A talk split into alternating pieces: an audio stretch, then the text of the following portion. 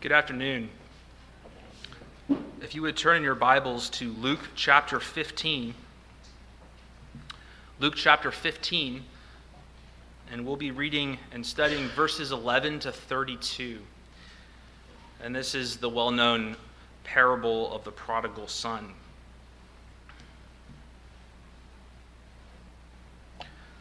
So, Luke chapter 15, and we'll start at verse 11. And he, that's Jesus, said, There was a man who had two sons. And the younger of them said to his father, Father, give me the share of property that is coming to me. And he divided his property between them. Not many days later, the younger son gathered all he had and took a journey into a far country. And there he squandered his property in reckless living. And when he had spent everything, a severe famine arose in that country, and he began to be in need. So he went and hired himself out to one of the citizens of that country, who sent him into his fields to feed pigs. And he was longing to be fed with the pods that the pigs ate, and no one gave him anything. But when he came to himself, he said, How many of my father's hired servants have more than enough bread, but I perish here with hunger? I will arise and go to my father and say, and I will say to him, Father, I have sinned against heaven and before you. I am no longer worthy to be called your son. Treat me as one of your hired servants. And he arose and came to his father. But while he was still a long way off, his father saw him and felt compassion and ran and embraced him and kissed him. And the son said to him, Father, I have sinned against heaven and before you. I am no longer worthy to be called your son. But the father said to his servants, Bring quickly the best robe and put it on him, and put a ring on his hand and shoes on his feet, and bring the fattened calf and kill it, and let us eat and celebrate. For this my son was dead and is alive again. He was lost and is found. And they began to celebrate. Now his older son was in the field. And as he came and drew near to the house, he heard music and dancing. And he called one of the servants and asked what these things meant. And he said to him, Your brother has come, and your father has killed the fattened calf, because he has received him back safe and sound. But he was angry and refused to go in. His father came out and entreated him. But he answered his father, Look, these many years I have served you, and I never disobeyed your command. Yet you never gave me a young goat that I might celebrate with my friends. But when this son of yours came, who has devoured your property with prostitutes, you killed the fattened calf for him.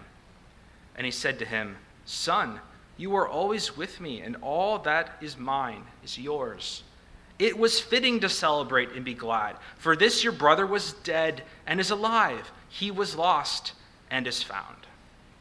And thus reads the word of God. I'd like to say, just by way of introduction, there were two sources that were particularly helpful to me. Um, the sermons of Benjamin Keach, he's a particular Baptist on, on the prodigal son, as well as the writings of Dr. Barcellos, who we all know, on interpreting parables. And so, um, up front, credit goes to where credit is due.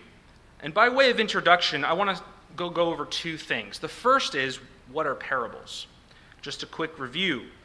Well, parables are either sayings or stories that Jesus told.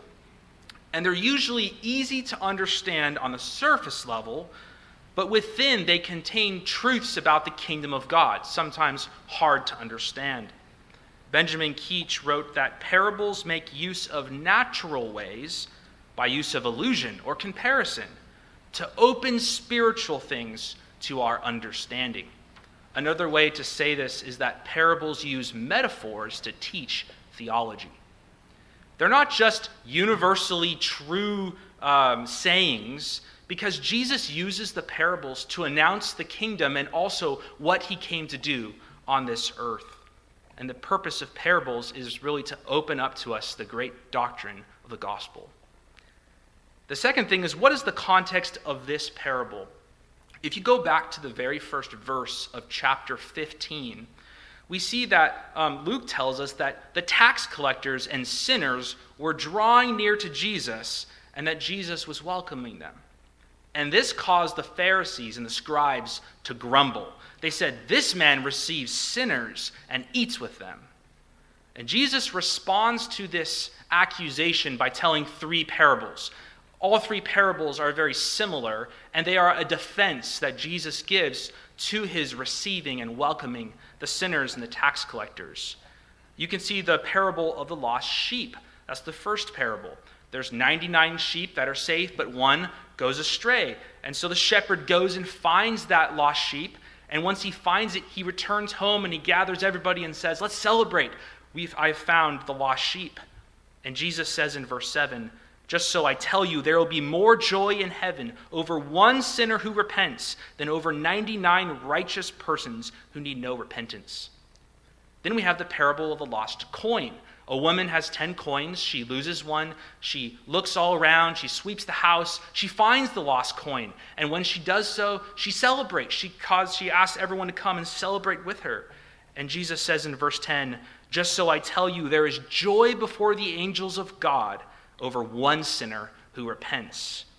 And then we have the parable of the lost son, or as we'll see later, the parable of the lost sons. And in this parable, there's a very similar thing. There's something that is lost, and this lost thing or this lost son is found.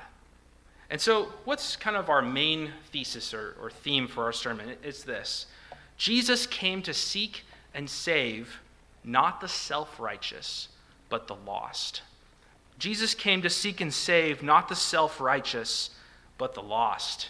And I realized in preparing this sermon that you could preach many sermons from this. Uh, Benjamin Keach preached nine sermons from this one parable. However, we're going to look at the, the major teaching of Jesus seen in this parable. Today we have three points, and we'll have some application under each point. Let's look at the first point the descent of the prodigal. The descent of the prodigal. This is verses 11 to 16 the description of the prodigal's actions resembled a spiritual descent. We see that without delay, the prodigal pursues the pleasures of the world. If you look in verse 12, the prodigal demands his share of the father's inheritance. Now, according to Deuteronomy uh, 21, the firstborn would usually receive two thirds of the inheritance. The younger son, in this, in this situation, there's two sons, so the younger son would receive a third. And so that's probably what he's asking for. And he tells his father what to do. He demands, Give me my share of the inheritance. He might as well have said, I wish you were dead already so I could have your money. And what a grief the son was to his father. But this is just the beginning of the descent. In verse 13, he gathers all and he journeys towards a far country. He gets as far away from his father, as far away from the authority and the morality of his father's house, and he lets loose and there in the far country, the prodigal squandered his property in reckless living. The word squandered is also used in the New Testament to refer to a flock of sheep scattering. Um, he scattered everything that he had. You can think if you've ever seen a, a, planet Earth or something and you see a flock of animals and a wolf approaches and they go in all directions. And that's what the prodigal is doing with his resources. He's squandering his property. And what did he spend it on? It says reckless living.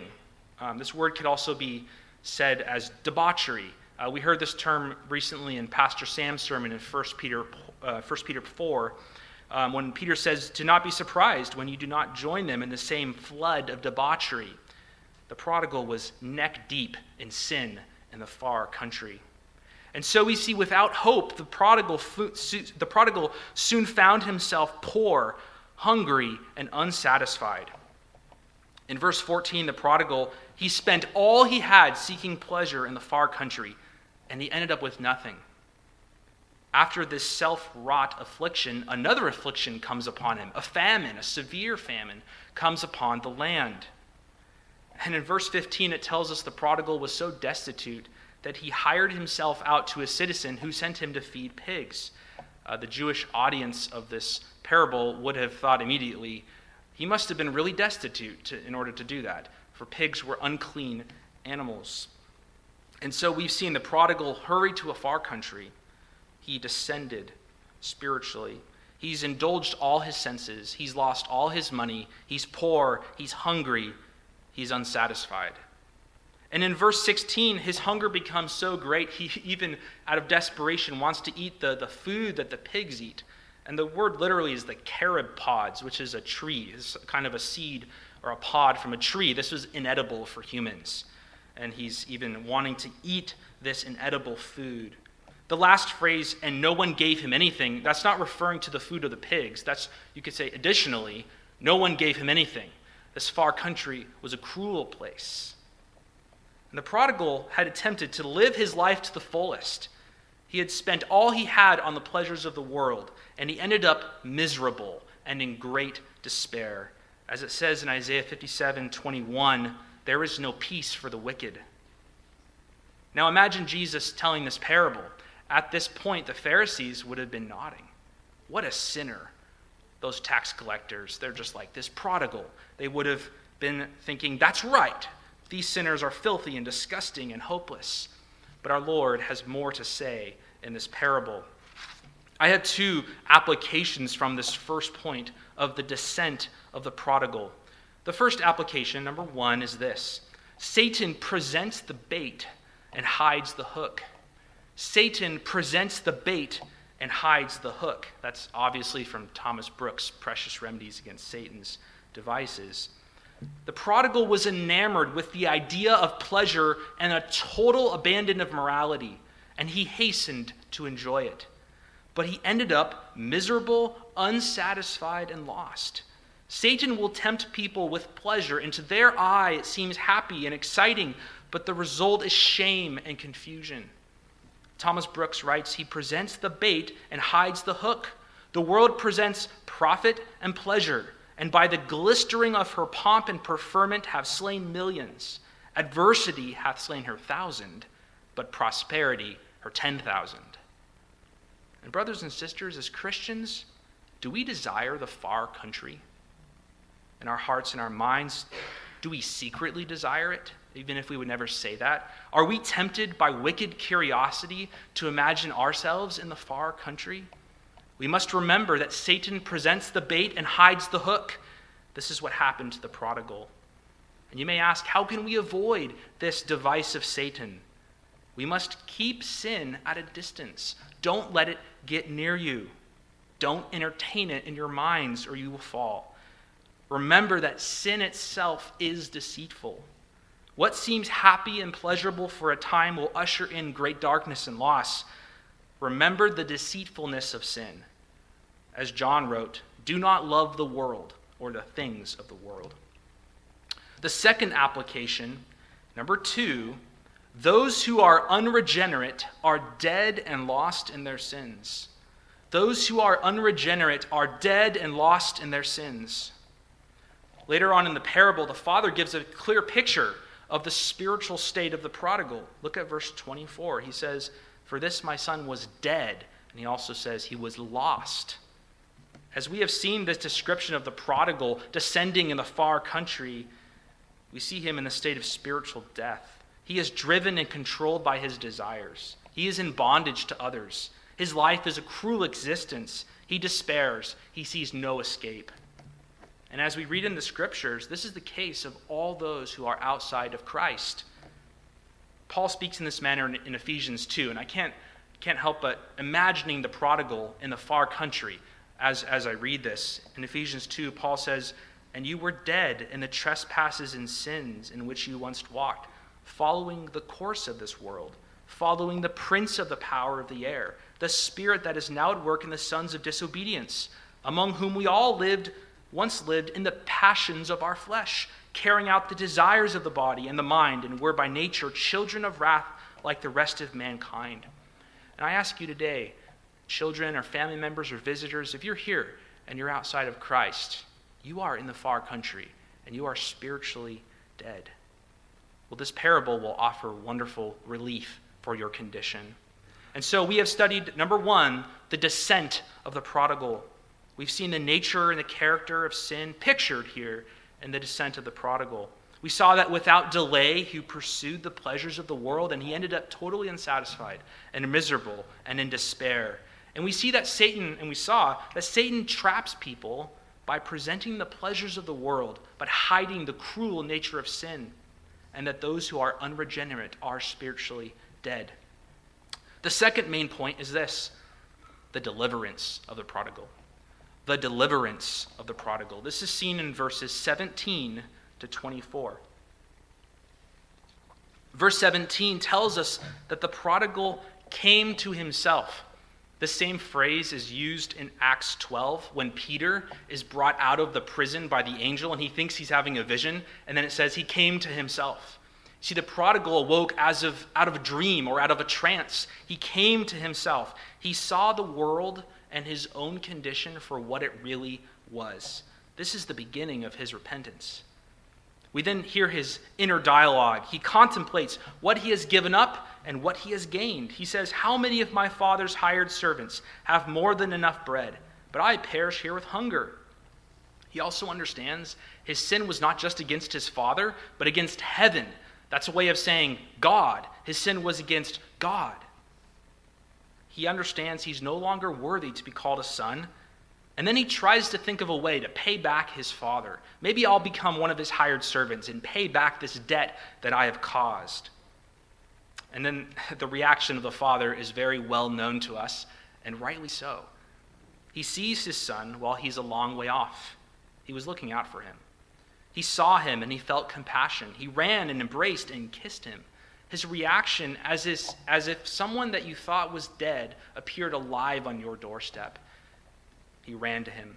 In verse 21, the prodigal tries to repeat his rehearsed apology. He says it word for word, but he doesn't get all the way through it.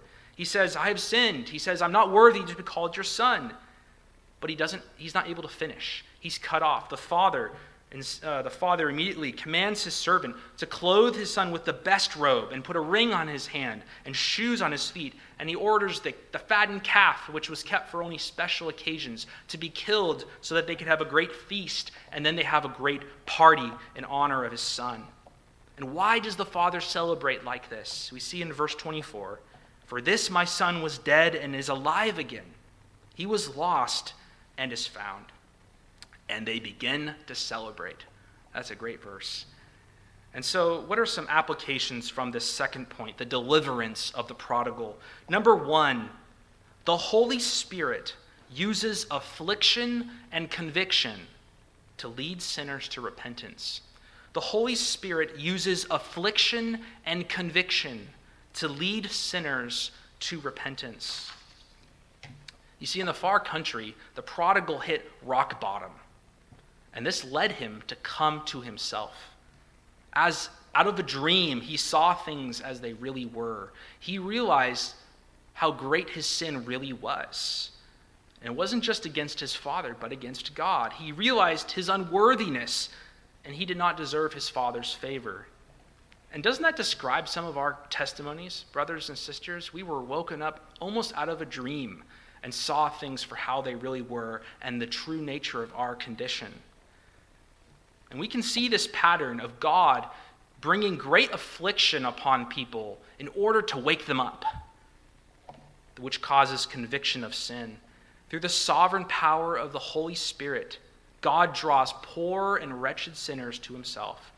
And we have to remember it's not by some amount of guilt for what they've done, but it truly, as John says, the Spirit gives life. And one of the ways that our God rescues sinners is to leave them to themselves until they descend to a point of utter despondency and destitution and then see their true need. And you know, that's not just true of unbelievers. that's true of believers sometimes when we backslide. God sometimes will leave us to ourselves until we see things for how they really are and we are humbled. And may we pray for our friends and family who are prodigal sisters and brothers and children, parents, and grandparents, that God would use their sin and their folly to drive them to the end of themselves, that through affliction or conviction or both, would, they would be led to repentance. And you know, it's good to remind, remind ourselves that just as, as terrible and lost as prodigals may seem, there's no one that's beyond God's grace. There's no one too vile or wicked. The prodigal here seems in a hopeless situation, but God brings him back. The third, or sorry, the second application, number two, the Lord Jesus kindly welcomes sinners, freely pardoning them. The Lord Jesus kindly welcomes sinners, freely pardoning them. And we see in this parable a beautiful picture of the love of God towards broken, lost, and dead sinners. The father in the parable, because of the love he had for his son, forgave him even before he returned home. He was ready at a moment's notice to jump up and run to his lost son and welcome him unconditionally into his family. And this is a wonderful picture of the gospel of our Lord Jesus Christ. He kindly welcomes sinners. Now, if you look at our text, the prodigal receives some gifts, some items, as he's brought back into his father's house. He gets a, a robe or a cloak, a ring for his hand, uh, shoes for his feet, and a fattened calf is slain in his honor. Now, many theologians have attempted to specify what these things are spiritually. Uh, they think the cloak is Christ's righteousness, or the ring is a seal of God's grace, or the shoes enabling him to walk in the light, or the fattened calf is seen as the sacrifice of Christ. Now, whether these specific interpretations were our Lord's intention, all these gifts are given to the prodigal after he is received by the Father, and they are honorable and they are choice gifts. Do you see it? Can you imagine this? The filthy, muddy, dirty, wretched prodigal is given the best robe and a ring, shoes for his feet, and a fattened calf for a feast. And so it is with Christians who, through the merits of Christ, are declared righteous, adopted into the family of God, inherit the name of God, have access to the throne of grace. And Paul writes, We are blessed in Christ with every spiritual blessing in the heavenly places. And as we approach the sacrament later, consider the kindness and love of our Savior, who freely pardons sinners like you and me, and who has given us all the spiritual blessings in the heavenly places. We who were far off, God has drawn near. He has run to us and embraced us and kissed us, and given us the best robe and a ring for our finger and shoes for our feet and a fattened calf for us to feast on. So let us be glad and rejoice in the Lord's provision. The third application. Number three, there is great joy over the conversion of a lost sinner. There is great joy over the conversion of a lost sinner. If we look back at the other two parables that precede this parable, we see in the, the parable of the lost son, Jesus says, There will be more joy in heaven over one sinner who repents than over 99 righteous persons who need no repentance. He speaks of a celebration. And then in the parable of the lost coin, the same thing. He says, There is joy before the angels of God over one sinner who repents. And now in this parable, we see a great celebration at the deliverance of a sinner. There is great joy over the conversion of a lost sinner. Consider the joy in heaven when someone is saved. We know there's joy even before the angels. That's not just some vague idea. Our Lord tells us that. Just think about it. Angels in the presence of God are singing until the courts of heaven are ringing with the wonderful grace that brings sinners into his kingdom. Think about your conversion. When you were saved, heaven rejoiced. The angels rejoiced, our older brothers, that you were brought out of darkness and into light. I just imagine in Acts 2, after Peter preaches at Pentecost, it says there were added that day about 3,000 souls. Think of the joyful noise in heaven on that day as so many were brought into the light and at the very end of days, at the marriage supper of the Lamb, we read John's description of the voice of a great multitude, like the roar of many waters or the sound of thunder. And this is what they say Hallelujah! For the Lord our God, the Almighty, reigns. Let us rejoice and exult and give him the glory. There is much joy over the conversion of lost sinners. And so we have seen the prodigal's descent into darkness and the wonderful deliverance of the prodigal, the wonderful grace that he received. And through this picture of the prodigal's return, we, we saw how the Holy Spirit often uses affliction and conviction to draw sinners to repentance, that the Lord Jesus kindly welcomes sinners, and that this causes great joy even in heaven. Well, that's a great sermon, isn't it? Sin and grace, law and gospel. That's it, right? No, it's not. And many end the prodigal son at that point. But the next section is the most important part of the prodigal son. For Jesus addresses the heart attitude of those Pharisees who grumbled at his reception of lost sinners. And this is not pretty. And so, our final last point, number three self righteousness exposed. Self righteousness exposed. We see this in verse 25 to 32. In verse 25, the older brother is in the field and he hears the noise of the party going on inside. And when he was told that it was the younger brother who had returned home, he was received by his father and there was much celebration going on. His response was to be angry and to not go into the party. And this should remind us of those Pharisees in, back in verse 2 of this chapter. They grumbled at the fact that Jesus welcomed sinners. And now the older brother grumbles. He's angry at the fact that his father has welcomed his prodigal brother.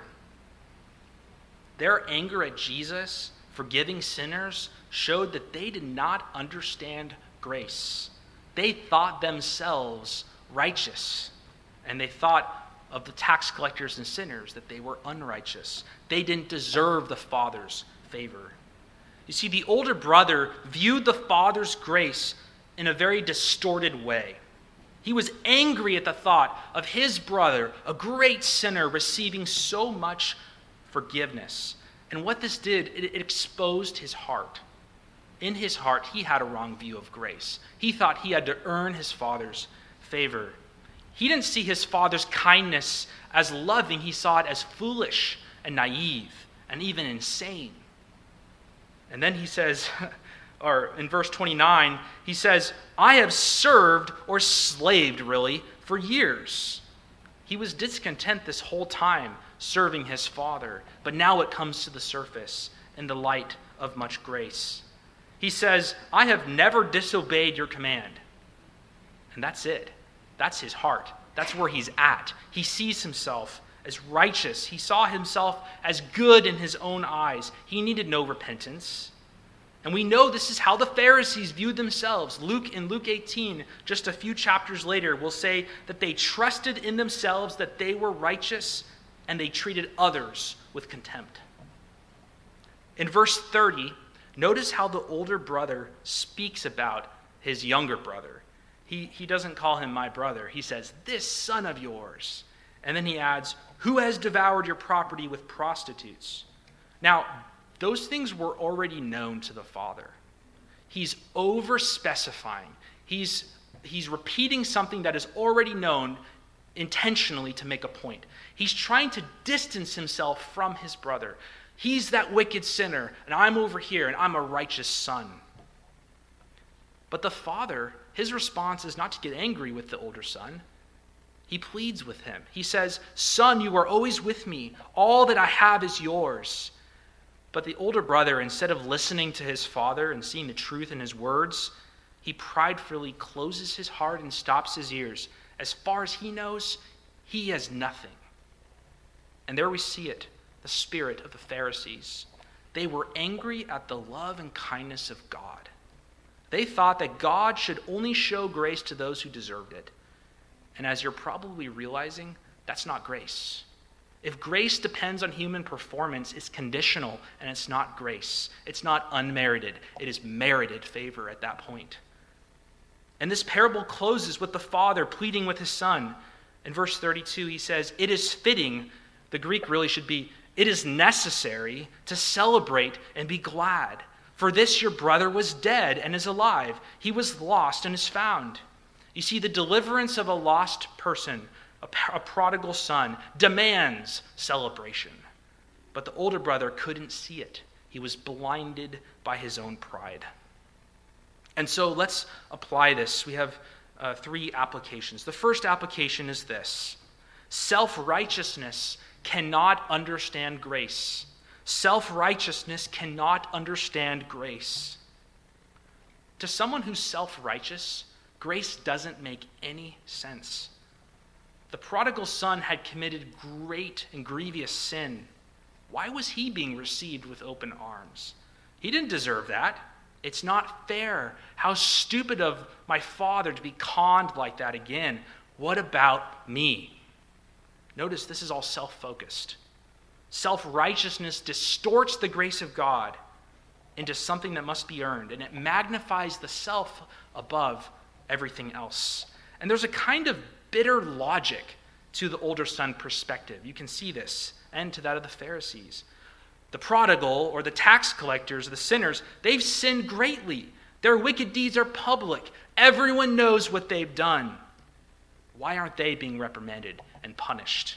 Why is Jesus welcoming sinners?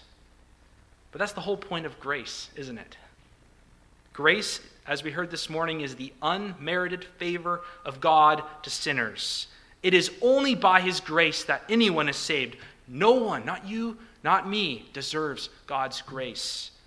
But the self righteous person can't comprehend this truth. There's a great danger in misunderstanding or distorting grace. Listen to this verse from Mormon scripture. It goes like this It is by grace that we are saved, after all we can do. It is by grace that we are saved after all we can do. That directly contradicts scripture and the very essence of the gospel. What does Paul say? It's by grace you have been saved and not of works. But the religion of the older brother and the Pharisee, of many cults, and yes, some who sit in pews of very good churches, is of works based salvation. And so we've seen that self righteousness cannot understand grace. The second application is this self righteous people are blind to their great need. Self righteous people are blind to their great need. You see, this older brother in our parable, it reminds me of another parable that our Lord spoke. Remember the Pharisee and the tax collector who go to the temple to pray? The tax collector acknowledged his great need. He couldn't even lift his eyes to heaven. He beat his breast. He cried out to God, Be merciful to me, a sinner. But the Pharisee was thankful that he wasn't like that other man. I'm better than others, great and obvious sinners whose sin is public to the eye. And then he listed all the things, all the religious duties that he had done.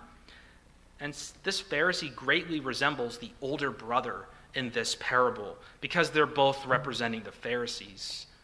They're completely oblivious to their great need. We all like to shake our heads at the Pharisees and say, I'm glad we're not like them. But hear those words. Those are the words of the Pharisees.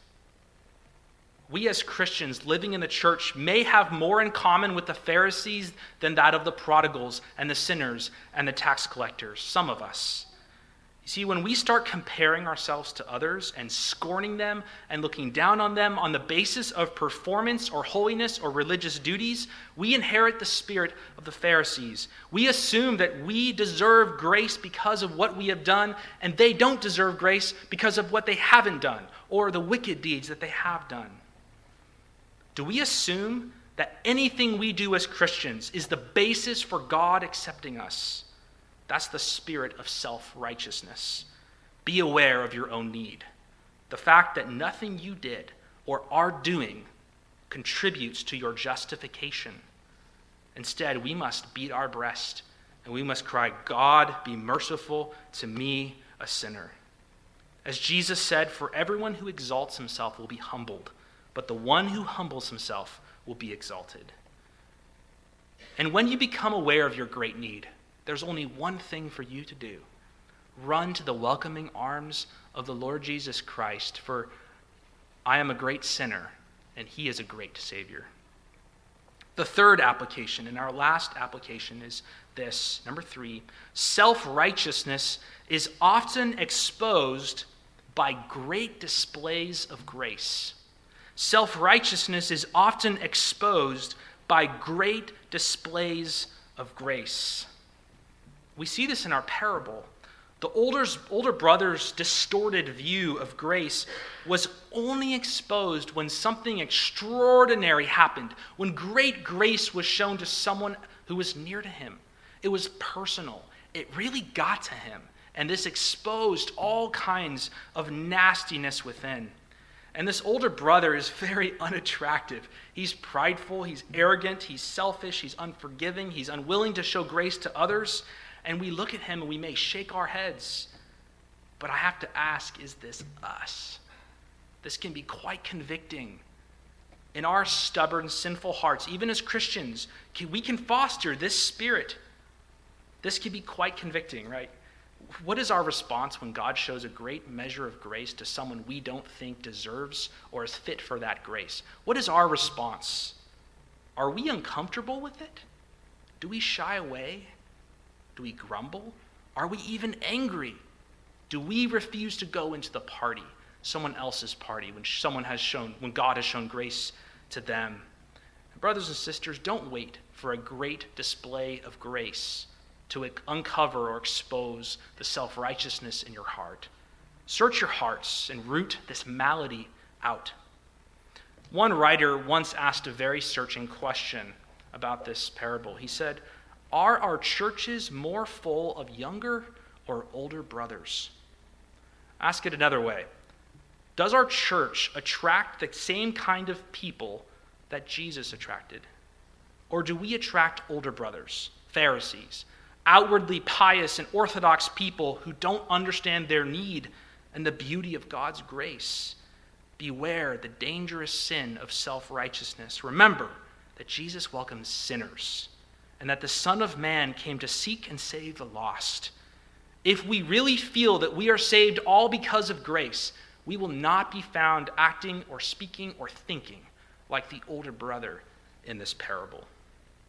And so, in conclusion, this parable re- remains unresolved. We don't know what happens with the older brother. It ends with the father pleading with him, but there's no response. And I think that Jesus left this parable unresolved because he wants us to ask ourselves how would I respond? Are you like the older brother who refused to go into the party? Remember back in verse 2 when the Pharisees complained that Jesus welcomed or received sinners? Well, that complaint is actually good news, isn't it? That Jesus welcomes or receives sinners. Jesus exposed something about the Pharisees and about outwardly religious people in this parable. You see that there are obvious people who are sinners, prodigals, who are welcomed into the church of God, but sometimes religious people are further away than from the kingdom of God. Uh, Dale Ralph Davis says, The far country may be in the church pew. But just as the father in the parable pleaded with his older brother, there is still hope for Pharisees. After hearing this parable, we might say, This man even receives Pharisees. Jesus beckons the Pharisees to forsake their stubborn hearts, to realize their need, and to come into the party. And you see, the point of all these parables in Luke 15 is that Jesus came to seek and save the lost. Only those who understand that they are lost, that they are without hope apart from the mercy of God, and receive and rest upon Christ alone for salvation, as is offered freely in the gospel, will be saved. And I'll close with reading one of the stanzas from our hymn we sung Come, ye weary, heavy laden, bruised and broken by the fall. If you tarry till you're better, you will never come at all. Not the righteous, not the righteous, not the righteous. Sinners, Jesus came to call. Let's pray. Our Heavenly Father, you have fed us with your word. May your Spirit bind it to our hearts, convicting us of sin, leading us to the cross, encouraging us to grow in grace. And, oh, gracious Father, many of us perhaps entertain unholy desires for the, for the far country, the pleasures of this world. May we see the deceitfulness of sin and keep sin far from our hearts, our minds, and our hands. And Lord, in many ways, we have sinned. We have been disobedient children.